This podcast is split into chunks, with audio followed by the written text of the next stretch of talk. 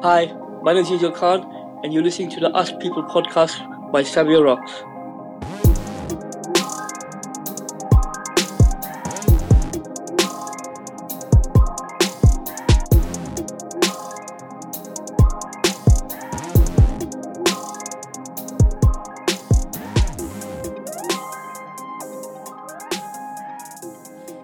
Guys, and welcome to another episode of the Us People podcast.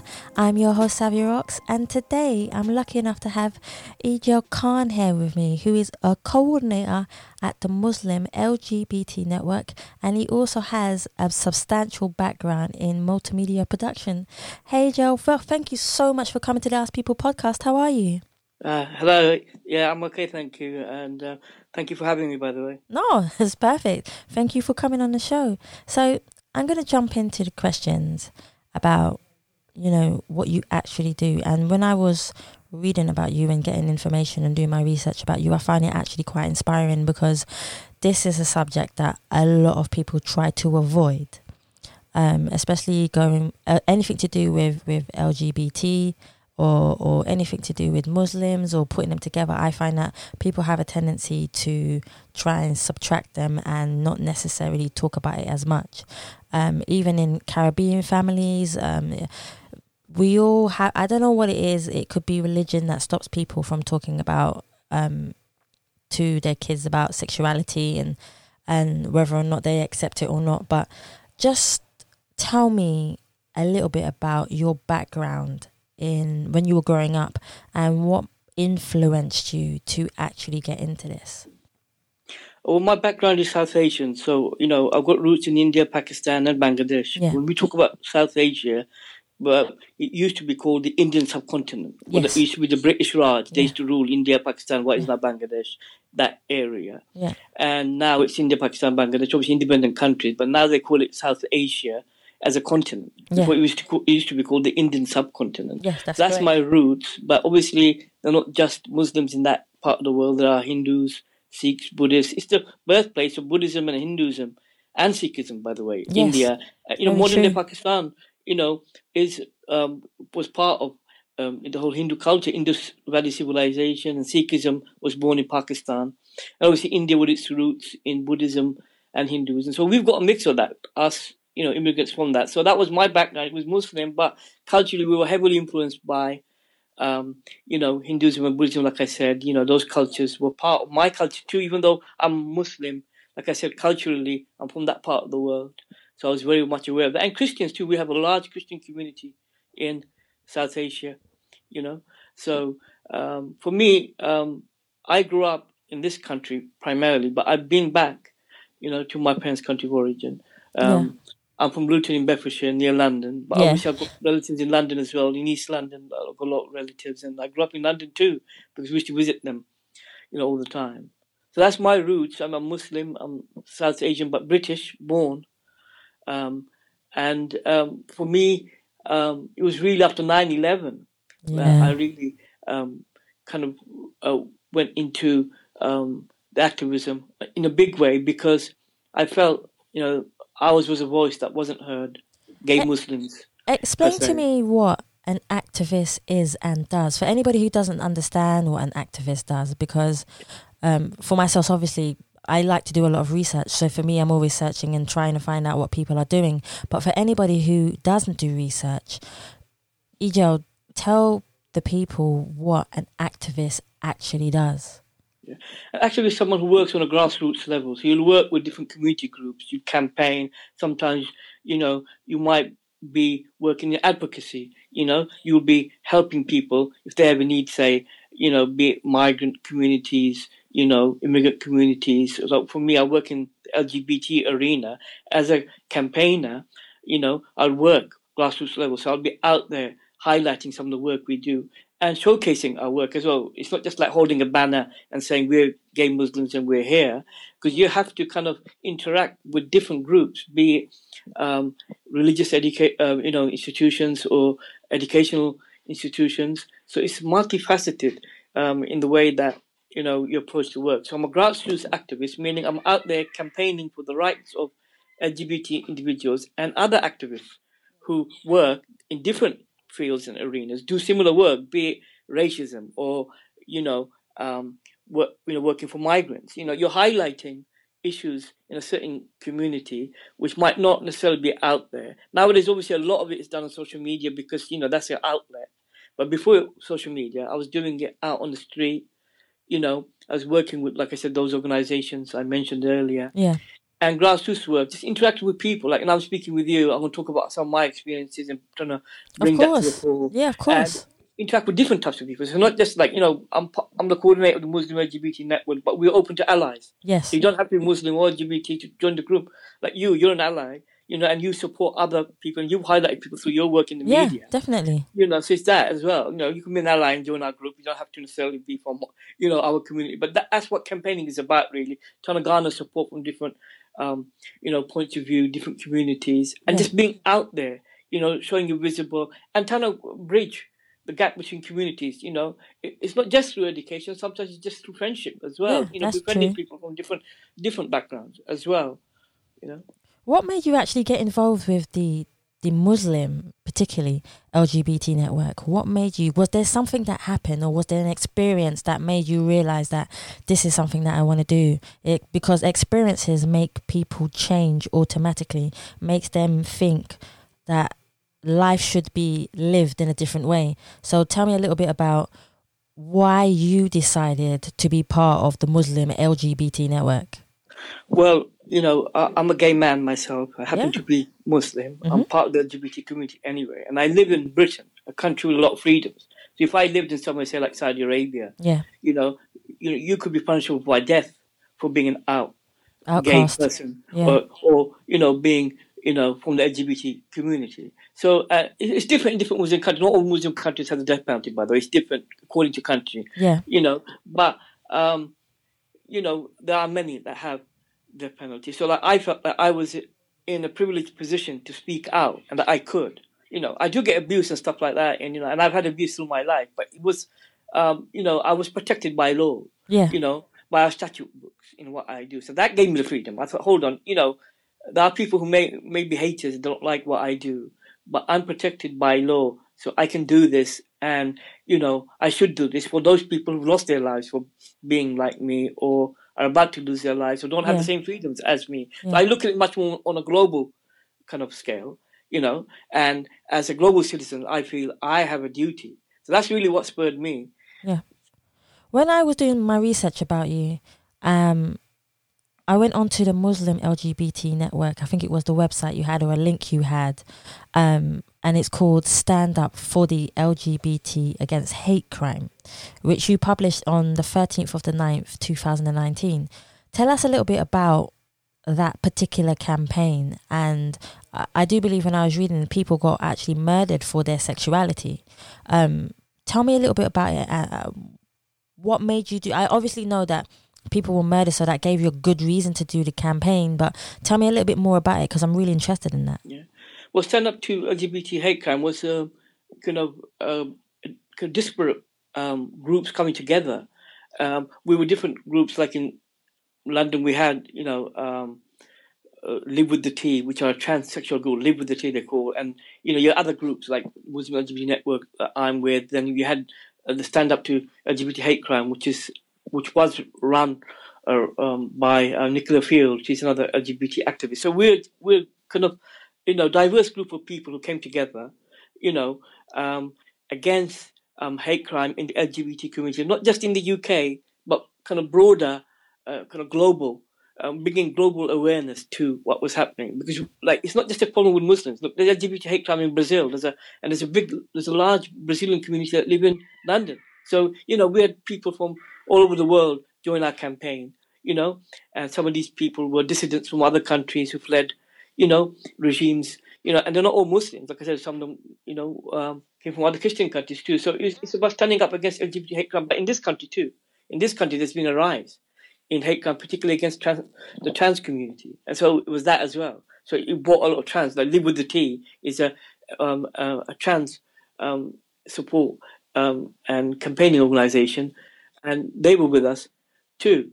You know, and there's Be with the T and other organizations um, that includes bi people who people are bi, bisexual. So like, you know, it was different organizations, different points of views, but all coming together under the auspices of standing up against LGBT hate crime, not just in the UK but globally. Tell me a little bit about what made you decide to. So okay, how do you feel Muslims are treated within their sexuality? How do you feel that? Mo- so, if you came out and you said to another Muslim that you are gay, right? How do they respond to you? What it is, you know, um, it depends really what type of family you form Yeah, and what type of tradition you're from within Islam. So if you come from a strict background, Yeah. obviously that would be a problem. I'm talking about in the UK. If you're looking at, at it from a UK context, Mhm. if you came from a conservative Muslim background, you know, it wouldn't be accepted. But how your parents react might be different. Because some parents would love you unconditionally, you know, Yeah. because you're their, you're their child. yeah, You know, th- for me, it was difficult. I didn't really come out to my parents like that because I knew it wasn't um, accepted um, in my community. It wasn't necessarily what my parents thought because I knew that they'd accept me to a point. You know, I'm their child, but I felt like they were more worried about what the community thought. So it's like it's a double-edged sword in that sense. Do you that- feel that that that regardless of of say Caribbean or Muslim, do you feel that people are more concerned about what people are saying rather than just accepting your child for who they are and loving them for who they are? Yeah, absolutely. That's what I feel. You know, I felt like you know there's a lot of community pressure, be it like you said, religious or cultural. Yeah, you know, and people are more worried about what other people are going to say in, in reality. You know, because no one's coming up to me in this country and asking for the death penalty on me, and if they do, it, nothing's going to happen Yeah, because true. you know not, I can't I can't be put into prison for my sexuality. Others like me, irrespective if they're LGBT plus. yeah, You know, we're a broad community, diverse community, so you know w- we are protectors In that sense, in, in many ways, people like me, it's up to the people around them, their immediate family, if they accept them or not yeah, and how they treat the scriptures and how they treat their own kind. And I understand there's a religious argument. Don't get me wrong. I'm not going to, you know, uh, but obviously, like you said, first and foremost, it's really about, you know, your immediate circumstances. Like me, I live in a community. I was worried really about, you know, um, initially what my parents were going to think, but then I was worried really what my community would think. You know, and a lot of them are not even practicing Muslims in reality ah, okay, you know, it's not like they they're like you know uh, scholars or anything. I I felt a lot of them were just lay members of congregation. yeah, You know, they they just you know uh, they were you know uh, what we call culturally Muslim. yeah, But you're right. I mean, you know, it depends really uh, on your parents and your community. But like I said, there are conservative Muslims out there who don't accept it. I was lucky; my family did eventually accept it. You know, at first they were worried about what other people going to think. of Yeah. They're saying, "Oh, yeah. you know, you might get beaten up on the streets, or what other people going to say, and this and that. You know, that's what they were worried about mainly. Ah, see, so it's nice to know that there are families out there that accept their children because I've seen and been obviously obviously I'm married myself to a woman. So for me I understand completely your concept of things and how you view things and understand things. Obviously I'm half Indian and I'm half black too. So for me I am dealing with both sides of the culture. both sides of two different worlds.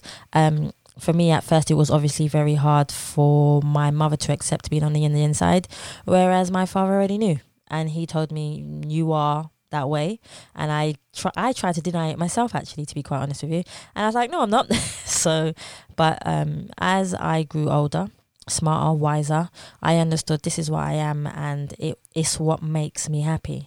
And I realized and I want to let everybody else know this as well which I don't know if you would agree with Joe that when you come out and say who you really are, you will see who really loves you and who will disappear.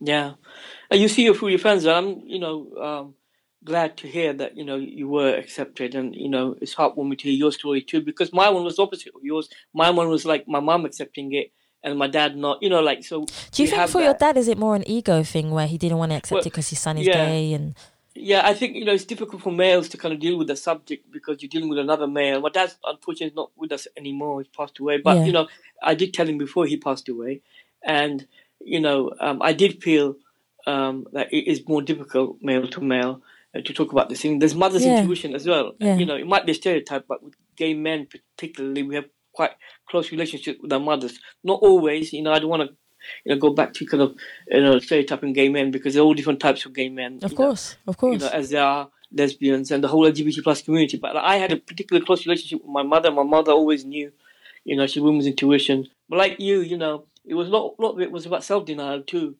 Just really yeah. come to terms with your own self before other people can come. I think, you know, yeah, I think a lot of people don't understand how hard it is to be able to to accept it for yourself, and and we don't make a big deal about it with ourselves necessarily, but uh, a lot of people make this big. Uh, I don't know how to to say if I'm correct. A big fuss about our sexual sexuality. I didn't make a big fuss about my sexuality. I just knew who I was and I wanted to be happy. And Jill, yeah. I don't know if it was the same for you. Did you feel like you went into a dark place, or do you feel like you realized who you was and that made you happy and fulfilled? Uh, it was the same for me in one way because after, the added dimension was me being Muslim, and you know how Muslim, you know, communities across the world view it. So mm-hmm. initially, I was just like you know coming to terms with my own sexuality. I'd actually reconciled my faith, my sexuality, who I was, my culture, everything a long time ago it was like other people and the community I come from, they still haven't reconciled those things. Yeah. If you know what I mean. It's different because like, you know, coming from a you know, not just a cultural point of view, a religious point of view, it's difficult. You know, like I said, some countries have the death penalty. So like that's what initially what it was that I would not even kicked up a fuss if I thought there wasn't a problem. Initially I was happy with myself. Yeah. I hadn't even really come up to my parents.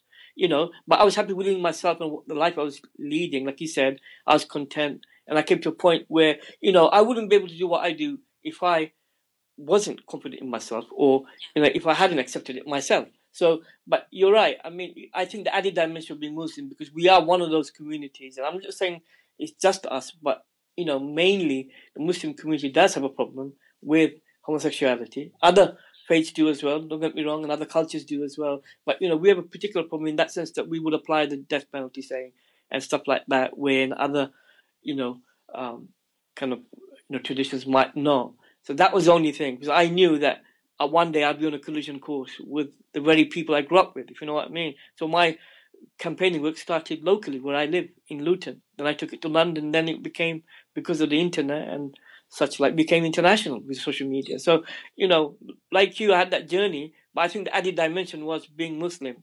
I think, but just my personal point of view, you know. But since you know I've, I've been campaigning, I've noticed a lot of other Muslims got that too.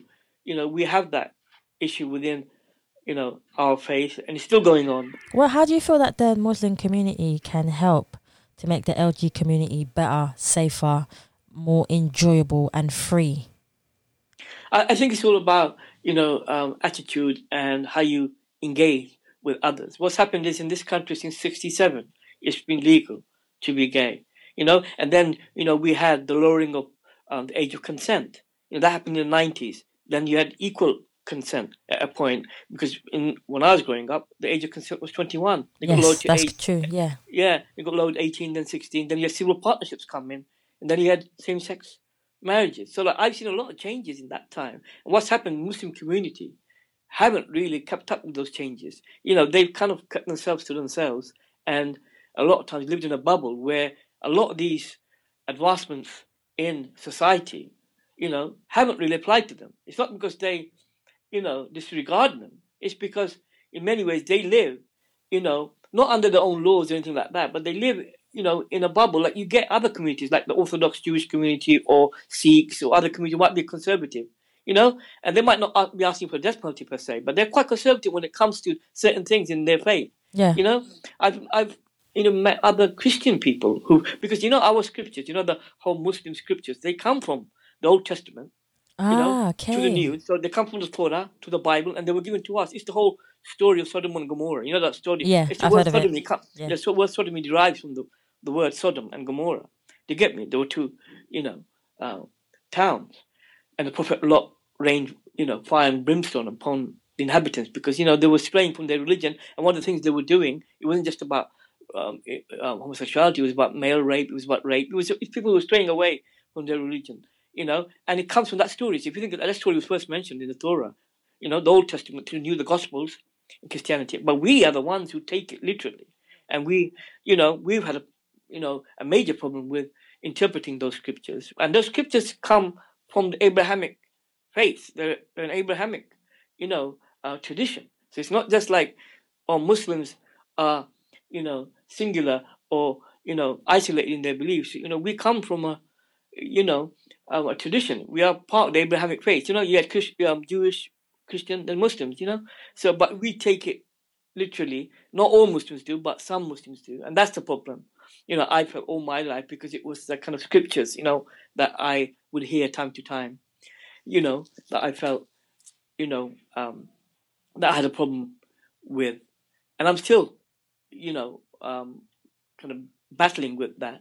I was gonna, I was gonna ask, are you still battling with? I'm not not myself in that sense that I reconcile my faith and sexuality. Yeah. The kind of views of the community in that sense that that's my work. That's that, that's what I do.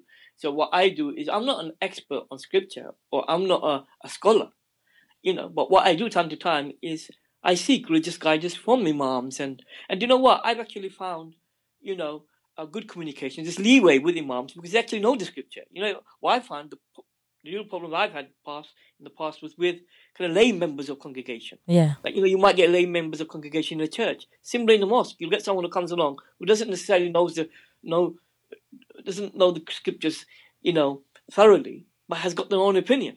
That's know? true. But yeah. when you go to an imam, they give you, you know, a kind of educated point of view. They're a scholar and you know, an academic in that line, you know, be it Islamic studies, you know, and they can give you, you know, uh, you know, a, a kind of balanced, you know, view of it. And it's not always being black and white because I understood there's a lot of grey areas there, and it's about interpretation as well. It's what kind of faith you come from. You know, more um, people call them moderate Muslims, I call them more mainstream Muslims, interpret it in a different way. Then you've got conservative Muslims, but even the conservative Muslims, way they um, interpret it sometimes, you know, um, even they, you know, uh, would be taken to task by other um, schools of thought and other imams. So, you know, there's a whole debate going on there as well. And I, what I've noticed is like, you know, I was accepted to a point. You know, like when I spoke to my local imam and explained my situation, and they showed me some of the grey areas and understanding about sexuality within, you know, the context of my religion. So it's about, you know, you get, um, you know, an educated point of view from a scholar or an academic. That's what I meant, you know. Yeah. And you might not necessarily get that from the person, you know, next to you in the congregation because they might not always know, you know, um, the issues at hand. So sometimes, you know, you have to seek religious guidance. That's not a bad thing. Yeah. Because what I know is that, you know, I found more acceptance in doing that because there were grey areas that I could work within and there were certain things that I could find out more about. And that's what I do, try to kind of bridge the gap. Do you, Ejel, do you feel that religion is a way of controlling people in the way that they think and feel towards people who are open about their sexuality? Well, it has been, you see, you know, um, particularly when you had kind of autocratic regimes, you know, totalitarian regimes, you know, and Islamist regimes come under that, you know, banner. So it's not just Islamism, you've had other, you know, traditions, faith traditions, or even cultures. Like I give you an example. I grew up in Britain, and I grew up with the African Caribbean community who were pre- predominantly Jamaican, but from other islands in the Caribbean, small island people too, they should call them, you know, and and Jamaica as well. No, and like you know, the Jamaicans obviously Christianity being a major part of their faith, and the same scriptures we talk about the like, like you know that refer the Muslims refer to, and the music you know that came about. I remember I grew up in in the nineties mainly, you know, it was Buju Banton, you know, Boom Bye Bye in a Bati head and all that, you know, and calling gay people chichi man and stuff like that, you know, and advocating, you know, um, violence against gays too. You know, if you about Bumbaya, meaning a you know, Bati boy, uh, uh, you know, um, a gay man in the head. It's not language I would use, but I'm just using it for. Yeah, you're just using the lyrical you know, content that somebody yeah, else to- was using. Kind of, you know, explain to you what happened, and like you know, I remember watching Shabba Ranks on the Word, and he was saying, you know, I go by the Gospels, the Bible. This is, you know, because Mark Lamarr was a presenter, and he took him to task on it. I asked him, "What do you think about what's happening in dancehall and ragga at that time?" So think about it. You know, like Jamaica is known as one of the most homophobic countries on earth. You didn't expect Saudi Arabia to come in that table. Well, Jamaica's right up there. You know, you got the gully people in Jamaica who are forced underground, literally, to live in gullies. You know, in tunnels because they're part of the LGBT. community. Some of them are trans, some of them are gay, bi. You know, LGBT plus. They they um, kind of identify as, but they're called the gully people in Jamaica because they're forced to live un- in gullies. You know, and it's illegal in Jamaica. But they're not, they haven't got the death penalty per se, but it's cultural. Do you understand? And there's other countries in the continent of Africa, say, you know, and they're Christians. In Uganda, there's groups who go around attacking, you know. So like, it depends where you are in the world, you know. Jamaica's in the Western world, you know, but obviously the African descendants, and then you got Christianity in all, you know, um, its facets that now, particularly in the Western tradition, has come to terms with sexuality. But you know, if you think about Jamaica, like a culture which I identified with because of my friends, the music, and you know, but when I looked at another side of Jamaica, you understand, you know, that side I didn't like. It wasn't, you know, the people I met, yeah. good people, you know, but that was prevalent. And now, you know, there's been a, a backlash against it. Even in Jamaica, you had Buju Banton now saying, okay, I was wrong for saying that. He has gone on record after that. Joe, do you feel like people um, accept lesbians more than gay men? Because I feel like I feel that gay men are more targeted. I the reason why I say this, let me explain. The reason why I say this is because I had a conversation with someone once, and he was a Jamaican guy, and um, so I said, "Oh, do you have any gay friends?" He said, um, "No, I don't have gay friends. I don't have gay men friends." He said, "But I have lesbian gay friends." So I said, "How come you accept two women but you don't accept two men?" Now, what's your view on that, Ejel? Because I find that a lot of people do accept gay women more necessarily than gay men. But I just want to hear your views on it and how you feel about it. But I think a lot of men have a fantasy of lesbians, how they view it. It's a stereotype of lesbians. They think like they might, you know, uh, become involved in a threesome maybe or something like that, or they like that idea of two women making out in front of them. They don't find that repulsive. They find it sexually stimulating. It's, so it's cultural. It's come about in our culture that, um, you know, it, did you hear about recently, you know, um, it was um, last year, I think now, when the lesbian couple got attacked in London on a bus. So think, of, and the boys were asking them to make out in front of them, and they refused to. So I'm saying it goes deep in our culture. Maybe the whole lesbian thing for them is more a kind of you know sexualized kind of you know image. You know, it's not real because it's not real. You know, lesbians who love each other and have relationships. For them, maybe it's acceptable to a point. You know, in their idea. So I found that too, you know, maybe because, you know, um, and culturally too, I think um, other men do feel threatened by gay men, especially feminine gay men. They feel, you know, if they're camp or they feel like, oh, why are you acting like that for whatever? Do you know what I mean? That's the kind of thing they are, you know, they think, oh, gay men will hit on them, you know. So it, it, it's it's that as well. I think it's being threatened, the masculinity. It's not that all gay men are feminine or camp, because that's not true either. We've seen like, you know, subsequently, like, you know, um, gay rugby players come out you know. Um, so you know, um, it, it's different. I think, yeah, because I think it's that male thing again, that machismo. You know, that you know, you don't, you, you wouldn't necessarily want to be around another man who's gay. But like you said, maybe you know they find it more acceptable. Two lesbians, okay, you know, the lesbians. You know, I'm not threatened by that. Innit? That's not my gender. You know, and the images they have of lesbians. Do you understand? Maybe. But this is know. the thing that gets to me is that they have an image of us and how they perceive us to be and that's not true at all. Yeah, some people like that because it's media. The media has perpetuated images of that. When I was growing up, it was the campy, feminine man on television. Like there was, there used to be this program called "Are You Being Served?" and John Inman used to play this character called Mr. Humphries. You know, this kind of mincing queen, camp, irreverent, and that was the only representation we had in the seventies. And you had other presenters like Larry Grayson, you know, who was another gay performer you know, subsequent levels we've got like Alan Carr, Graham and but you know, he come they come in that kind of tradition of camp entertainers. But then again, you have other people like Stephen Fry, who's gay, and he's he's not someone you automatically consider to be camp. You know, you know, so um, he's considered as an intellectual, but he's gay. Do you understand? So like they see now, a lot of people see that there's different types of uh, gay people out there, and lesbians were seen as either butch women that were referred to as dykes in dungarees, you know, those type of women, you know, who looked butch and who are out fighting for their rights on the street. You know, you could see the campaigners in the day in the day they would highlight, you know, more butch looking lesbians uh, or or the fantasy of lesbians, two really good looking women making out. So, you know, throughout the times now it's changing, obviously, because we've got social media and we've got much um, it's much more of an egalitarian society, you know and like I said, all the, the, the kind of advancements, advancements we had we've had in um, kind of LGBT plus movement. I just do feel, you know, some people are still, you know, um, kind of archaic in their notions of um, LGBT plus community and how they view us. They need educating. Totally. In other words, you know, it depends what community you come from. A lot of communities don't discuss it.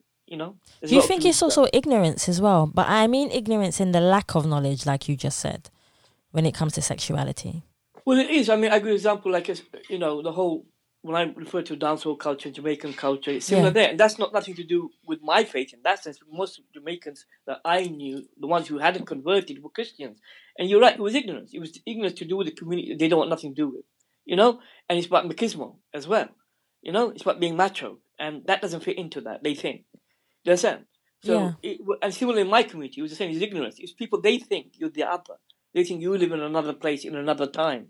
You know, and back in the day, they just think, oh, all gays are like where I lived in Luton. They think, all gays are from like Brighton or Soho or in London, you know, somewhere else. Yeah. Apart from, you know, not that, you know, they're going to school with a gay person or they might know someone next door to them because that seemed out of their kind of experience. You know, it was to do with ignorance.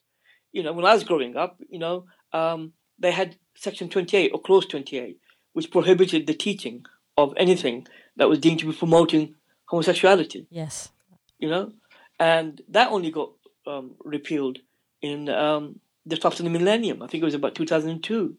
You know, so if you think about it, um, you know, in the 80s, because he only came in really in the 80s, and you know, I was still going late 80s. He came in like 88, something like that. And I was still going to school then. So do you understand? Like you know, it's part of our culture. We weren't allowed to promote any other, you know, um, in those days, just call alternative lifestyle. They weren't alternative lifestyle. They were just people, you know, who may be different to you, but who are just human beings, you know, uh, who happen to identify, you know, as LGBT plus. But we weren't taught about it. So it's not the fault. You know, it takes it's a generational thing.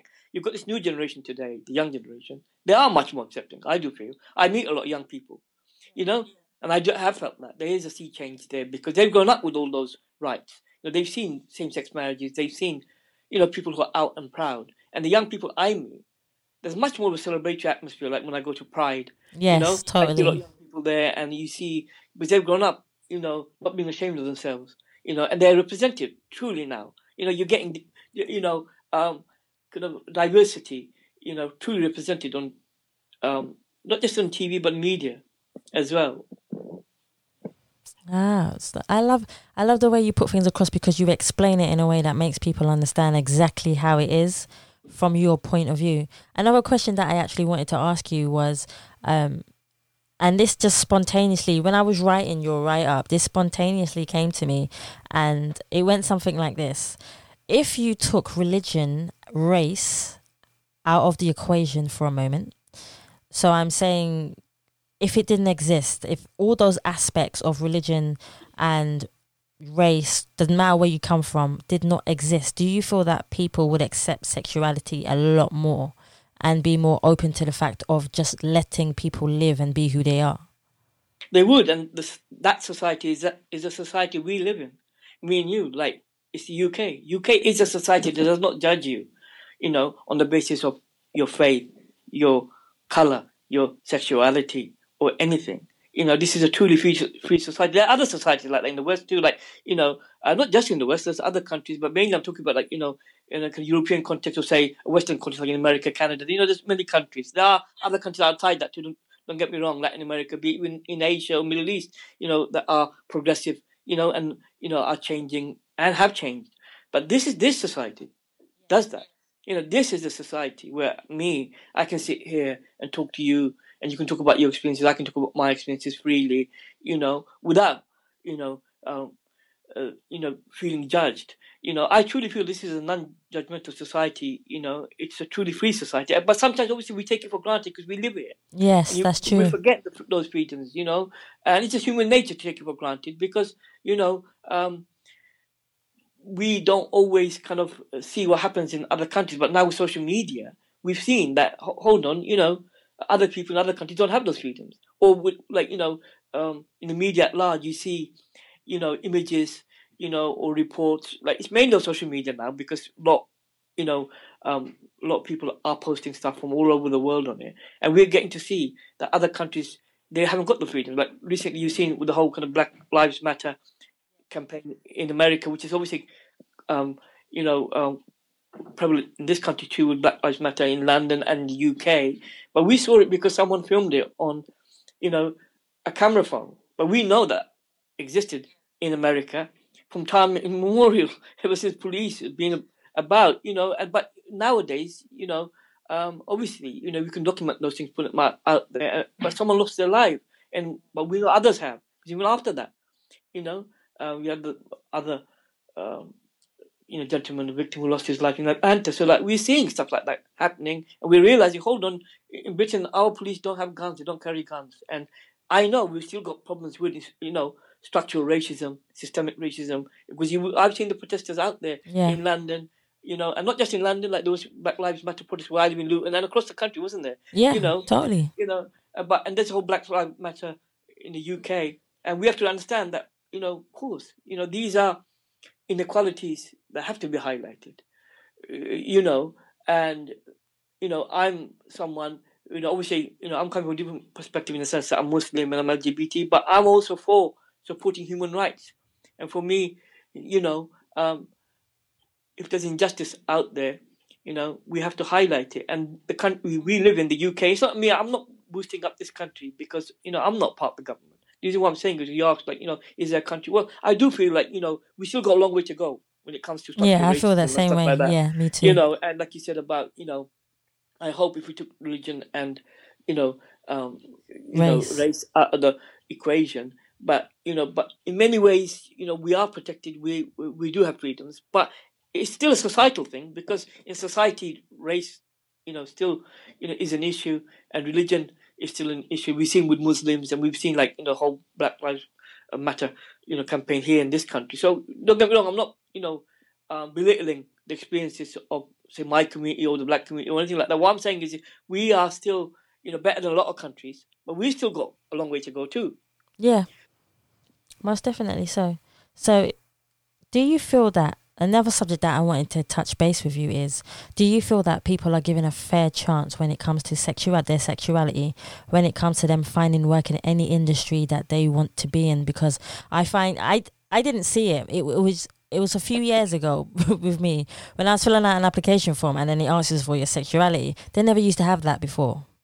Yeah. So for me, do you feel that it's fair that that is on the list and people actually do judge you on your sexuality before they give you a job, even if know you're qualified? Yeah. I know what you mean. It's a double whammy issue because back in the day it was the same with race. They would ask you, what's your you know, Race, yeah, origin, ethnic origin, you know. Uh, and the problem was people used to say, oh, you know, because I, in one way I understand where you're coming from because, like, why should we have to, you know, divulge that information? But it was a way of monitoring, um, you know, prejudices as well. They wanted to see the experiences of BAME communities in the past. That's why it all came about because it was the Commission for Racial Equality that really pushed for those kind of statistics to come about. And they've been around since like 1976. And latterly, obviously, to do with sexuality as well. Because initially, I used to be a bit wary as well. What's my sexuality to do with this job or whatever, like you? But then I understood it's a way of monitoring, you know, people's experiences because they want to know how you feel. Because you don't have to always divulge that information you don't want to. But I know what you mean. There is a pressure now into doing that. But the way I look at it is sometimes you have to see how people from um, diverse backgrounds are treated, you know, in different work situations, you know. Um, and, you know, I have felt, because I work in the media, there was much more tolerance, you know, and acceptance towards the gay community, you know, even from the BAME community in the media. Because I felt that, you know, they were an artistic, creative community, you know. So, in one hand, you know, I've found acceptance, you know, not just being tolerated, because it's one thing being tolerated and acceptance is another. But you're right. I mean, I do feel that whole comment, what's your sexuality, ticking a box, does that help or not? You know, it's still out there. When it comes to race, it has helped because it has, in one way, we have kind of, you know, been able to kind of, you know, um, scrutinize people's behavior through it and to see the workforce, how many people are from a BAME community, or even like recently with the coronavirus, you know, the, the stats were out there, you know, BAME communities, how they were affected compared to, you know, uh, the wider community and such like. And I hope the sexuality thing as well, it's not misused. It's not, it's not a way to target us, but in a way, I look at it, it's like in a way to see our experiences, you know, that, you know, we're out there in the workforce today. But traditionally, you know, um, um, with the LGBT plus community, there was great acceptance within the arts. Yeah. You know, that's another stereotype because obviously not. I mean, there's LGBT plus identifying people who work in all walks of life. I don't want to make up that, but you know, traditionally there was an acceptance within the arts. You know, and the creative sector. What I found. No, that that makes total sense to me as well because it's it's sexuality is a hard subject to talk about for anybody. So what I wanna what I wanna ask you is is that what made you so passionate about being in an LGBT network and community? Was there an experience that you had? Because one thing I haven't asked you yet is what experience have you had or had from someone that was either a good experience or a bad experience that you can share with the people who are listening to the Us People podcast so that they can understand your point of view with sexuality and how you've been treated? You know what? I've had many bad experiences. I'm talking about violence, you know, quite oh. severe violence. Yeah. I, you know what? You know, I do find it hard to always discuss those kind of really emotive subjects because obviously, you know, it took me a lot of therapy and, you know, um, to get to where I am. Yeah, but of course. In, in the early days, particularly, there was a lot of violence involved. You know, nowadays, not so much. I'm much older now. Yeah. You know, so I'm, you know, but even the, our movement has grown as well, and there's much more of a tolerance in, in my community towards it. So even if someone wants to beat you up, they very rarely do that because they realize, you know, um, you know, they can't. You know, homophobia is in the statute books, you know, as a hate crime as well. You know, um, and it's not just oh on a racial or religious basis because you know, obviously homophobia comes under that as well and we've seen homophobic attacks so in one way i've had very bad experiences particularly in the early days not so much now you know not in violence or anything like that but occasionally i still get trolled online and you know stuff like that which i still upsets me don't get me wrong you know it still greatly upsets me but the whole kind of violence and stuff like that is something you know um, that i had to overcome i felt i should not have but you know it was the it was a sign of the times really it was a much more homophobic, homophobic, you know, uh, environment in those days. You know, today's different. Even in my community, they know they can't get away with it. I'll be honest. You know, so uh, and young people are, are being taught that in schools too. So, you know, it is a different landscape today. But it's really that. Really, some of my formative experiences in my formative years, you know, stayed with me. I, w- I would not wish that upon anyone, and that's why I do what I do because I feel the young people today they're in a much better uh, position in society where they can be out and proud. Obviously, they're still going to get haters, and there's still, you know, hate crime out there. There's still homophobic, and there's incidents of hate crime. You hear it all around the country. It's not like it's gone away, but it's um, it's um, far less than it was, you know. But it's reported more as well, in that sense that if if someone, you know, is being bullied or, you know, attacked because of their sexuality, you know, they'll report it to the police or the school, you know, whoever, you know, and I encourage them to do that. Um, but yeah, I, you know, society has changed, and what changed um, my perspective was those experiences that I had. You know, we didn't have any, you know, um, uh, right of reply really in those days when it came, um, because even the police, the whole culture was homophobic. Yeah, that's true. You know, the community was homophobic. Today, I've seen like you know, there's diversity training within the police you know, the police are on pride marches. You see them. You know, you see gay, openly gay um, policemen and women and trans officers. You see members of the clergy. I believe that we have gay. come a long way. I do believe we have, but like you said, we need we still need to keep moving. We still need to keep marching. We still need to keep representing. We still need uh, love never never loses. Love always wins. So it doesn't matter what kind of love you have as long as you have a pure positive love towards someone, it will always win because love can take you out of depression. It can it can, you know, take someone out of a bad place regardless of their sexuality. So for me, it's more of a case of we need to just keep marching. Um, I think that's important for even activists like yourself who who keep representing people who are LGBT so that they can keep on moving forward and understanding that there is people out there to support them. So another thing I also wanted to ask you is what was the earliest earliest experience where you learned that language had power to represent something that you were truly passionate about within the LGBT community? Uh, I was actually in school because, like, you know, after that, obviously, like, as a Muslim, I'll go to mosque you know, not regular, but on special occasions, or sometimes, you know, like your parents would take you, and you'd hear elements of scripture mentioning maybe, you know, it wasn't all the time, but sometimes it might mention sexuality. So that was later on, maybe my teenage years, I would hear about sexuality, you know, at the mosque, you know, would affect me because, you know, I'm coming to, you know, a, a realization of my own sexuality, uh, you know, and my sexual awakening uh, going through puberty. But at school, in the early days, I would hear stuff like that. You know, they would say, in those days, they used to use the word homo. And latterly, and after that, it was Batty Boy and all that. But, you know, in the early days, oh, don't say to me, you're homo. It, it was a joke. Like, you know, then after I heard about, you know, uh, gay was used as a, you know, pejorative kind of term. Like, you know, oh, that's gay, meaning that's rubbish, you know, and that's kind of stopping now as well. That, you know, that was, you know, uh, an issue, you know, even up to like a decade ago. So like when I was young, they say, oh, you're a homo or something, you know, that, that was a, you know, um, a pejorative word you know, and then later Batty Boy. So it changes, you know, gay has always been used as a pejorative term to put people down and as a negative thing. It was used, you know, and particularly in the BAME communities, we have a, you know, a sense of masculinity that other communities don't. Like it's two seeing two black men holding hands and kissing, you know, there's some from our community might find that repulsive. You know, there are, you know, and there might be some from my community who might find two men, Muslim men or Asian men, not just Muslims, but let's take Muslims out of the equation. Let's say South Asian as a race.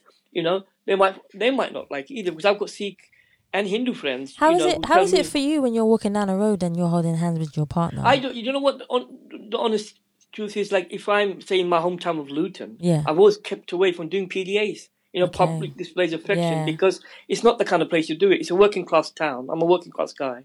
You know, I grew up in a working class town. My father used to work in a factory. Uh, do you, you not know. do you not do it because of of fear, or do you do it out of respect? It's not that I don't do it. It's just like you know, um, I think I've been programmed that way.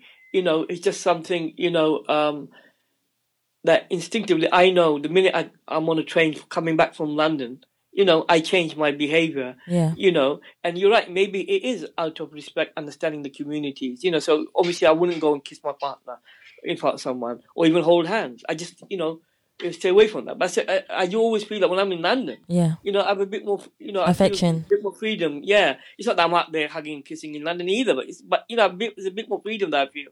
But do know. you feel a way when you see two like straight people holding hands and kissing, and and, and obviously it's been it's been accepted. One thing I, I just want to throw out to everyone, I don't know even if they knew this, but it's just some knowledge that when we are born, we are not born with any sexuality.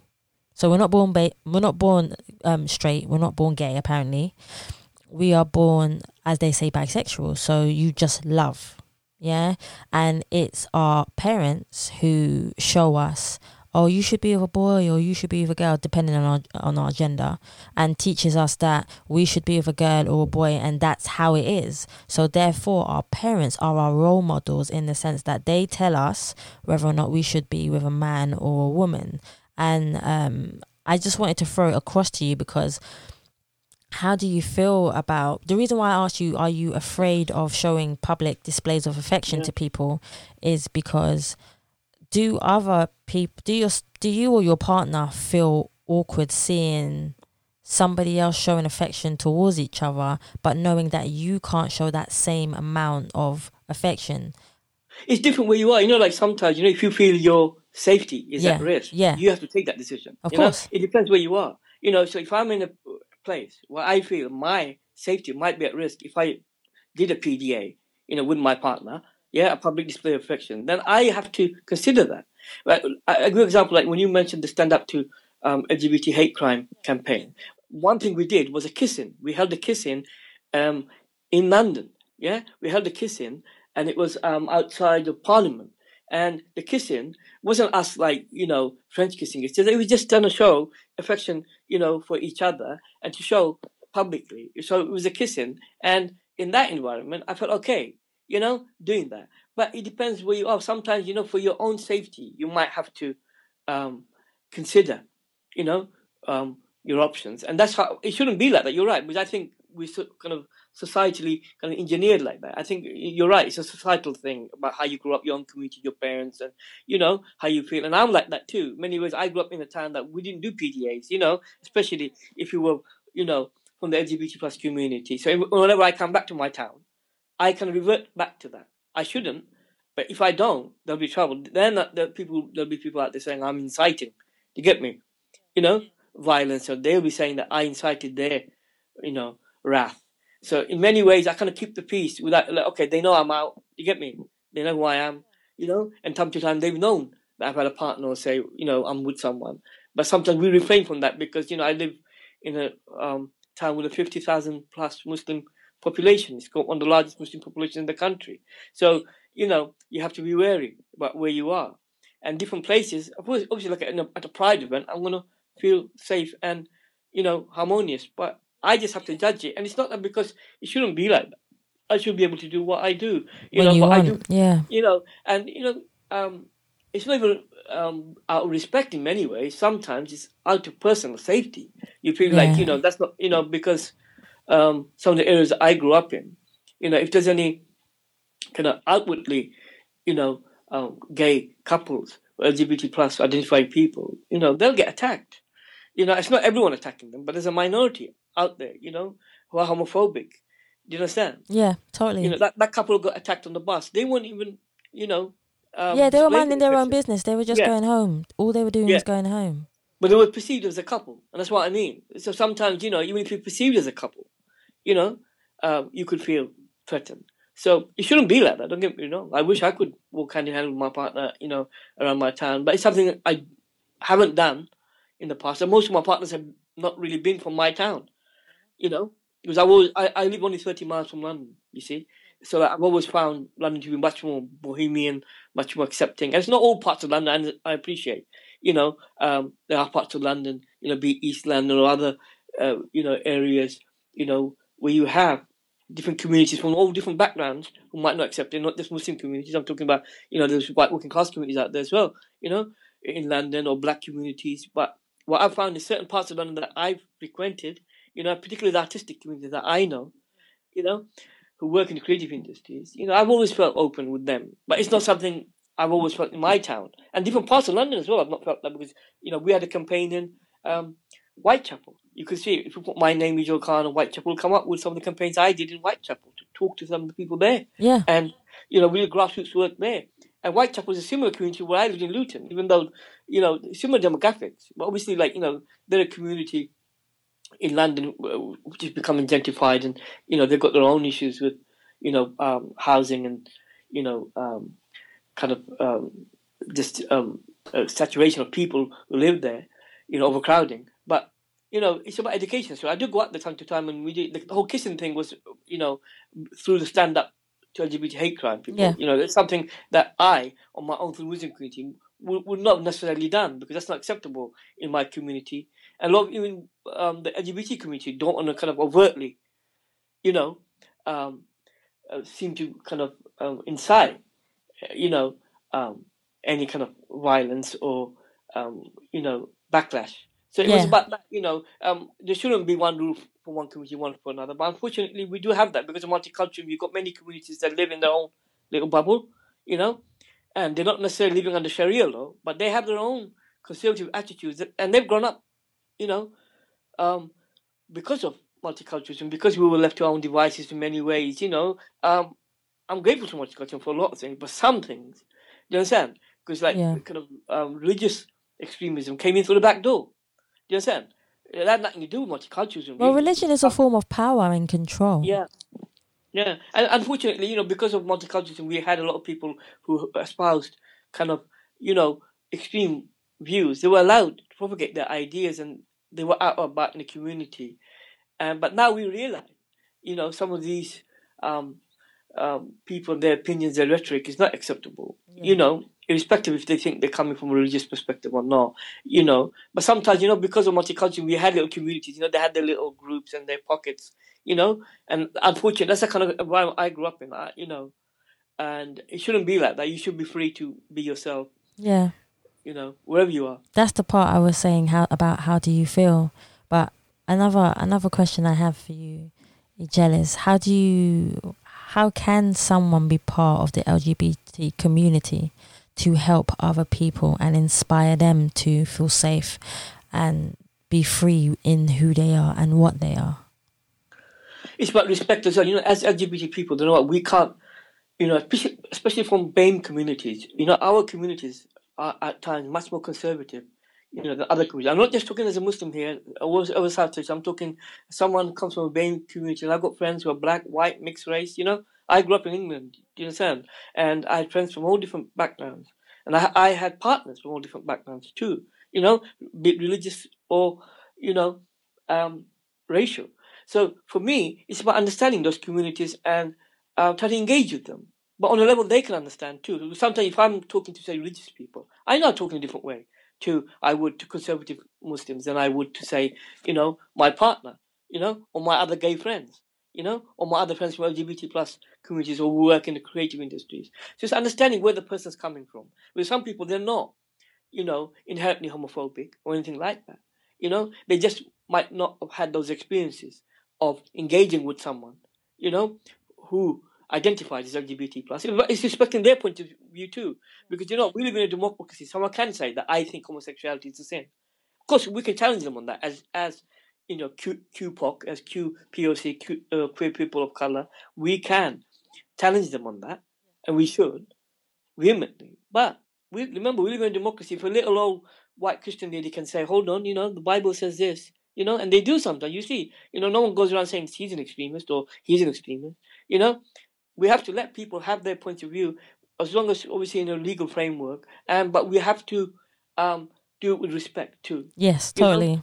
You know, when I'm speaking to religious communities, it's mutual, so they respect for me, but I have to understand the boundaries when it comes to, you know, the language that I will use, and it has to be appropriate the language too, depending uh, on the audience, you know, or the public concern. You know, if I went to a black Christian group, you know, be an African Caribbean or even an African, and I've spoken to different uh, Christian groups from different backgrounds, you know, and you're wary about their own, you know, cultural background, the religious background, and you're respectful of that. It's like when you walk into a, a place of worship. If I'm asked to take my shoes off before going to Sikh Gurdwara, you know, and cover my head, I'll do that out of respect. If I go to a church, you know, I'll respect the church, won't I? You know, if someone's singing hymns, even if I didn't even know, you know, the hymns, you know, but I still go along with it, you know?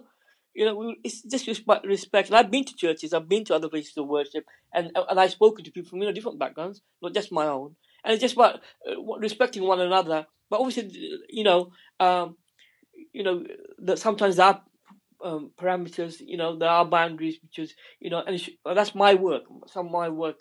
One thing I'm be lucky is to be able to engage on a theological basis with, you know, Muslims, you know, be you know, scholars or academics. Yeah. You know, although like I said, I'm not one myself, but I learned a lot along the way because being gay and Muslim, you know. yeah, totally. Learn, you know, but I still don't consider myself a scholar or an academic. But I know the basics of my faith, and I like to always learn more, not just about my faith, but other people's faith too, be Christianity, Judaism, or whatever Hinduism. And I want to learn about it, and I do.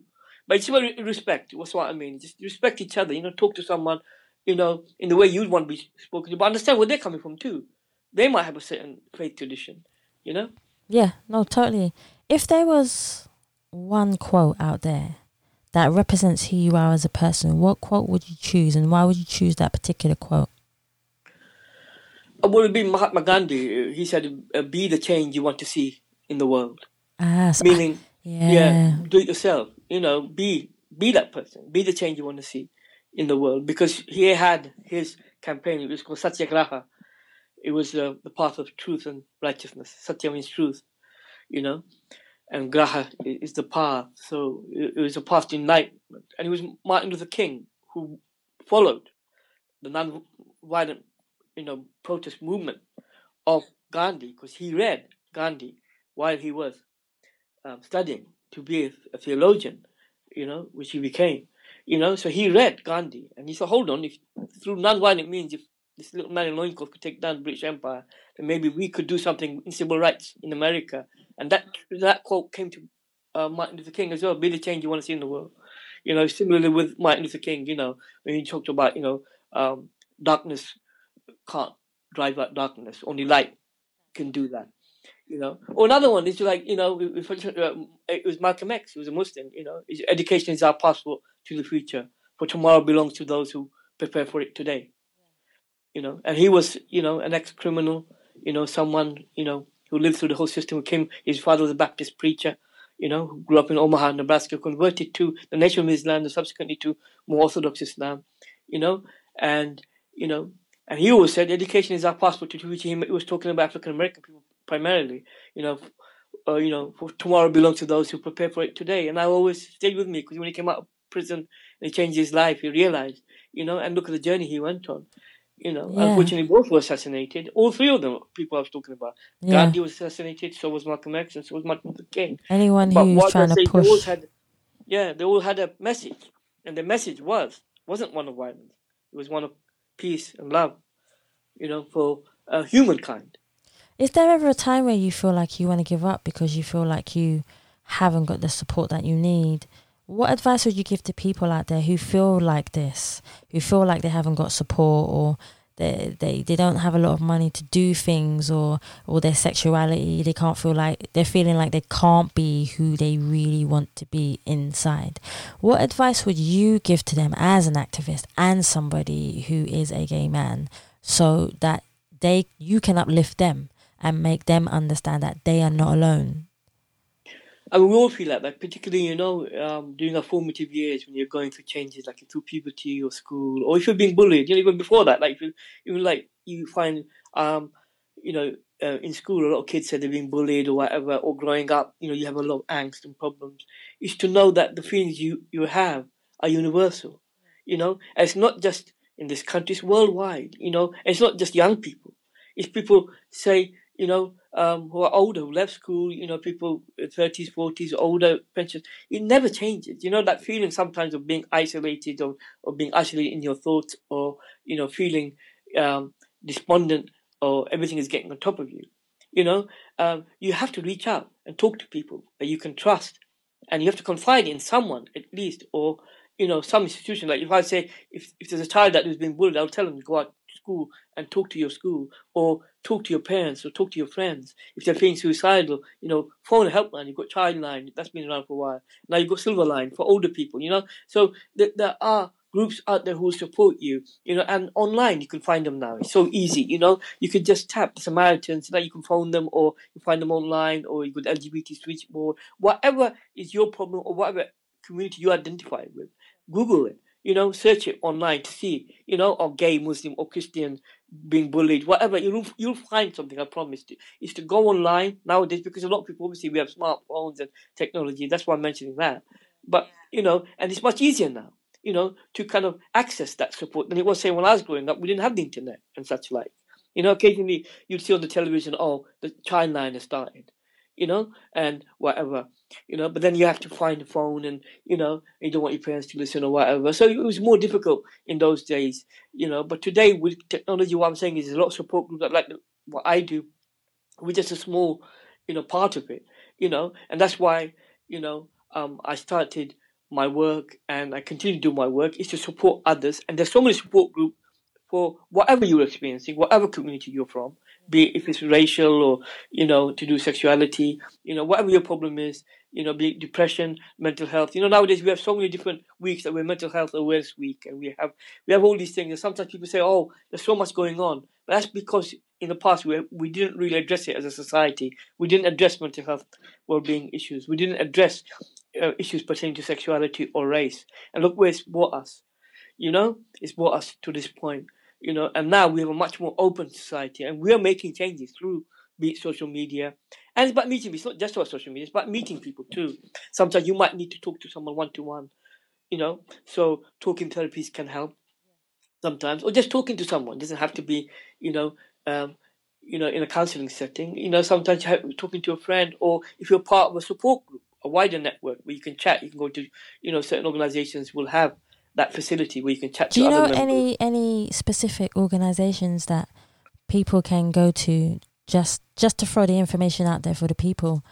Do you know any any anywhere well, where like people Mind, can go to? Mind do a lot of work with mental health awareness. Yeah, and I know Mind are all over the UK, and they do great great work when they do their workshops and such like, and they have you know um, kind of uh, different um, bases all around um, the country. So that's one that pops to mind. And then you have the LGBT switchboard. You know, um, you have Galop, where you can report hate crime from LGBT point of view. You have the LGBT switchboard where you can phone if you're feeling down. Uh, but like I said, Mind, you got, you know, Childline for young people who are experiencing problems, they can phone them. You know, they can find the number online. So yeah, there's you know uh, a plethora of groups out there uh, that you can access. You know, and have who actually have those interactive services like Mind. They have workshops and they do you know activities for people who are experiencing mental health issues, and you can actually go to their centers and they have counselling too. You know, I've seen the great work they do because I've been there because they do this LGBT workshop, and that's why I went because you know my interest was in that, learning about you know how to engage with you know um, the LGBT community who are experiencing mental well-being issues. You know, so yeah, I mean, there's a lot of stuff happening out there. You know, um, and you have to you know just, um, find out you're going into that. But nowadays, at least you got that. At least you can Google, you know, um, yeah. such information. Ejel, if you wasn't doing this, what do you think you would be doing? Do you know what? I'd be just full time working in the media. You know, yeah. um, be you know writing, um, um, like before, like I said, you know, I worked in media production. I worked in all aspects yeah. of media production, being yeah. editing, writing, filming. I did everything. You know, and you know, I continue to do so. And I'd be yeah, I'd be working. You know, I worked in the theatre before. You know, um, you know, I, I write extensively. You know, um, fiction and non-fiction, prose, poetry. So yeah, I'd be doing something um, in the creative industries for sure. You know, and I'd be doing that full time. The Activism work is a kind of, you know, taking me in a, another direction. But in one way, I try to kind of amalgamate my skills as well. You know, there's a crossover. So I use some of my skills, you know, for um, different non-profit organizations, you know, that promote mental health or LGBT issues, or not just LGBT, like their charity or non-profit organization, irrespective of what background they're from, I try to help them if I can with my media skills, free of charge. And I've done that in the past, and I continue to do so. You know, uh, wherever I can. You know, be it in PR, communications. You know, behind the scenes. You know, any media work. You know, so I I do that. Yeah, I, you know, I would have been doing that, but I just felt that kind of, um, you know, the LGBT work. Um, it doesn't take precedence over my other work, but obviously I need that media work to kind of sustain uh, me financially carry me. Otherwise, I will not be able to really do the work I do. But um, the LGBT work took over because for so long I was telling other people's stories through media. If you know what I mean? You know, I was the guy behind the camera or behind the scenes, and someone said to me once, "Why don't you talk about your own story? Because you always, you know." Yeah, you all, you have you a know, story, yeah. And that's why I started doing, you know, in kind of in recent years, it was more about, you know, that kind of. That's why now, if you, you Google me, it comes up with all my you know, activism stuff mainly, you know, at first, uh, you know, but then you'll see the other, you know, media stuff. In, initially, my inlays into it was the media work. So, I, you know, I balance it now. What I mean is, you know, my media work cross, crosses over into my activism work. Yeah. You know, and I can promote it, you know, and also I've got the media skills, you know, so I, get, I can network and stuff like that, you know, and that's where now I talk about my own experiences, where previously it was me highlighting other people's experiences. See, if there is one thing that people tell us one thing that people don't know about you that you would like to share on the Us People podcast that you don't usually say on any other interviews that you've had so people get to know who you are better, what would you say? Well, just that I'm a normal human being like everyone else. That you know, um, apart from all the work I do, um, in one way, that it is so normal. My life is so normal, like everybody else. Like I have up days and down days, and you know that's the part I don't talk about. Because normally I'm talking about my work, my media work, or my activism work.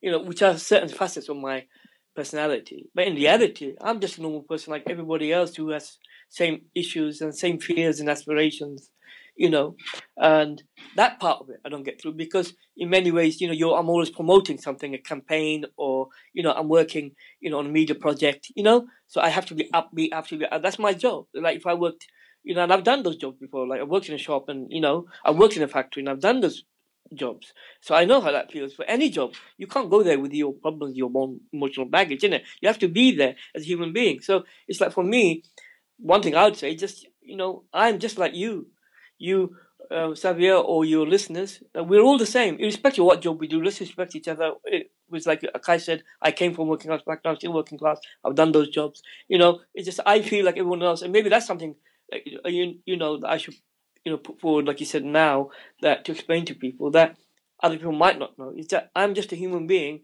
and I have the same fears and aspirations and same worries, you know, like everybody else does, and people like me, you might be in a privileged position, and other people think that we've got it all together. No, we haven't. You know, it's the human condition, you know, to, you know, want to strive, you know, to do better and come to terms with your situation, or try, you know, to come, um, um, uh, come to terms with your own circumstance. It's that really. Don't many people might think that me, and it's people like me that oh, you know, like no, I'm I'm just a human being, and that you know maybe sometimes, particularly my work, I'm not. It didn't always come across because someone would say, "Oh, you you're courageous, you're fearless, you're out," and I and I think no, I'm not. You know, I'm not courageous or fearless. You know, I have the same butterflies in my stomach or anticipation when I'm on a march or a campaign or, you know, and or even doing my media work. I met so many different people. You know, you learn a job, you learn to be a certain way, and you try to improve yourself. But we're all human beings. Yeah. You know, that's, That's how I true. would say that. You know that I people don't see that side of me, and you know, and I hope you know um, because normally it'd be private. You know, someone my partner would see that side of me, or my family. You know, my immediate family, my mother, my sisters. You know, people close like you'd be the same. You know, Yeah. our close circle see you, but not everyone else does. Yeah. And some you can't always put your guard down because it's hard, especially in a professional environment. But just to let know, like today, you know, speaking to you, that yeah, you know, I'm just a human being, just like everyone else. You seem so. Co- I the the one thing I admire is that when people do come on the Us People podcast, they they do something that they don't normally do with other people, and that is let their guard down with me, and I think that is an exceptional, beautiful thing to be able to do that with me. So, Ejel, I want to thank you so much for doing that. Um, because a lot of people will not do that and, and share their experiences, like share share what they do, how they do it with me. So I want to thank you for doing that. Well, thank you, and you know, you've got a lot to do with it. You know, you, you and your work you do, highlighting good work in the community, your personality, your compassion, that comes across, and that's why I did it. You know, I'm not just brown nosing you. I'm not just doing this for media purposes. I mean it from the bottom of my heart because I know because I re- I listen to your podcast. You know, I I'm aware of you in the media, the work you've done, and the work you continue to do to highlight people doing work. You know, in different arenas, and it's because of you. People, I feel people can let their guard down and talk because you've got that personality, you've got that skill where your compassion, your humanity comes across. And I want to say that to the viewers that, you know, you genuinely rock, you know. Thank you so much. yeah. That Thank you. actually humbled me so much right now.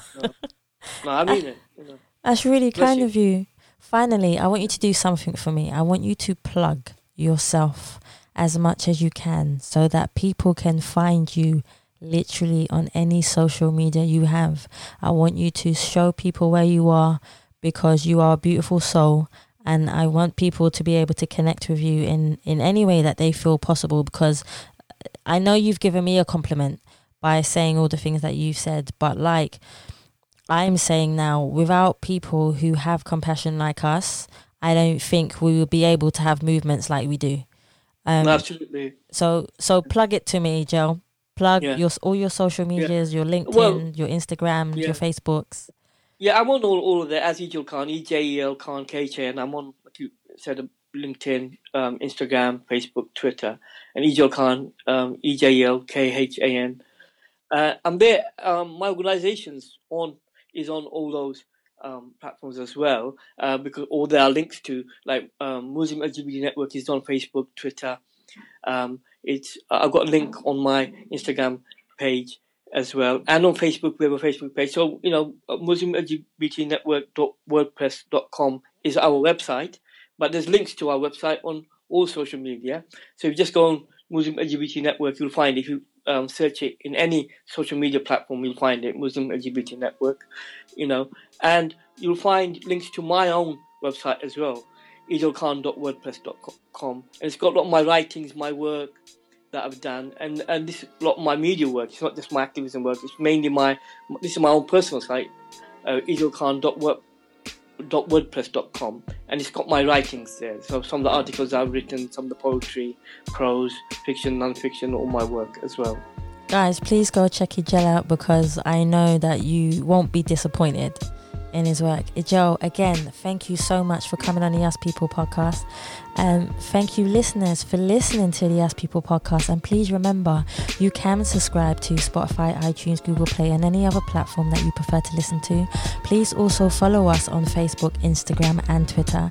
And you can also donate to the Us People podcast on the Savio Rocks website, or you can simply go into your PayPal account and type in paypal.me forward slash Us People podcast.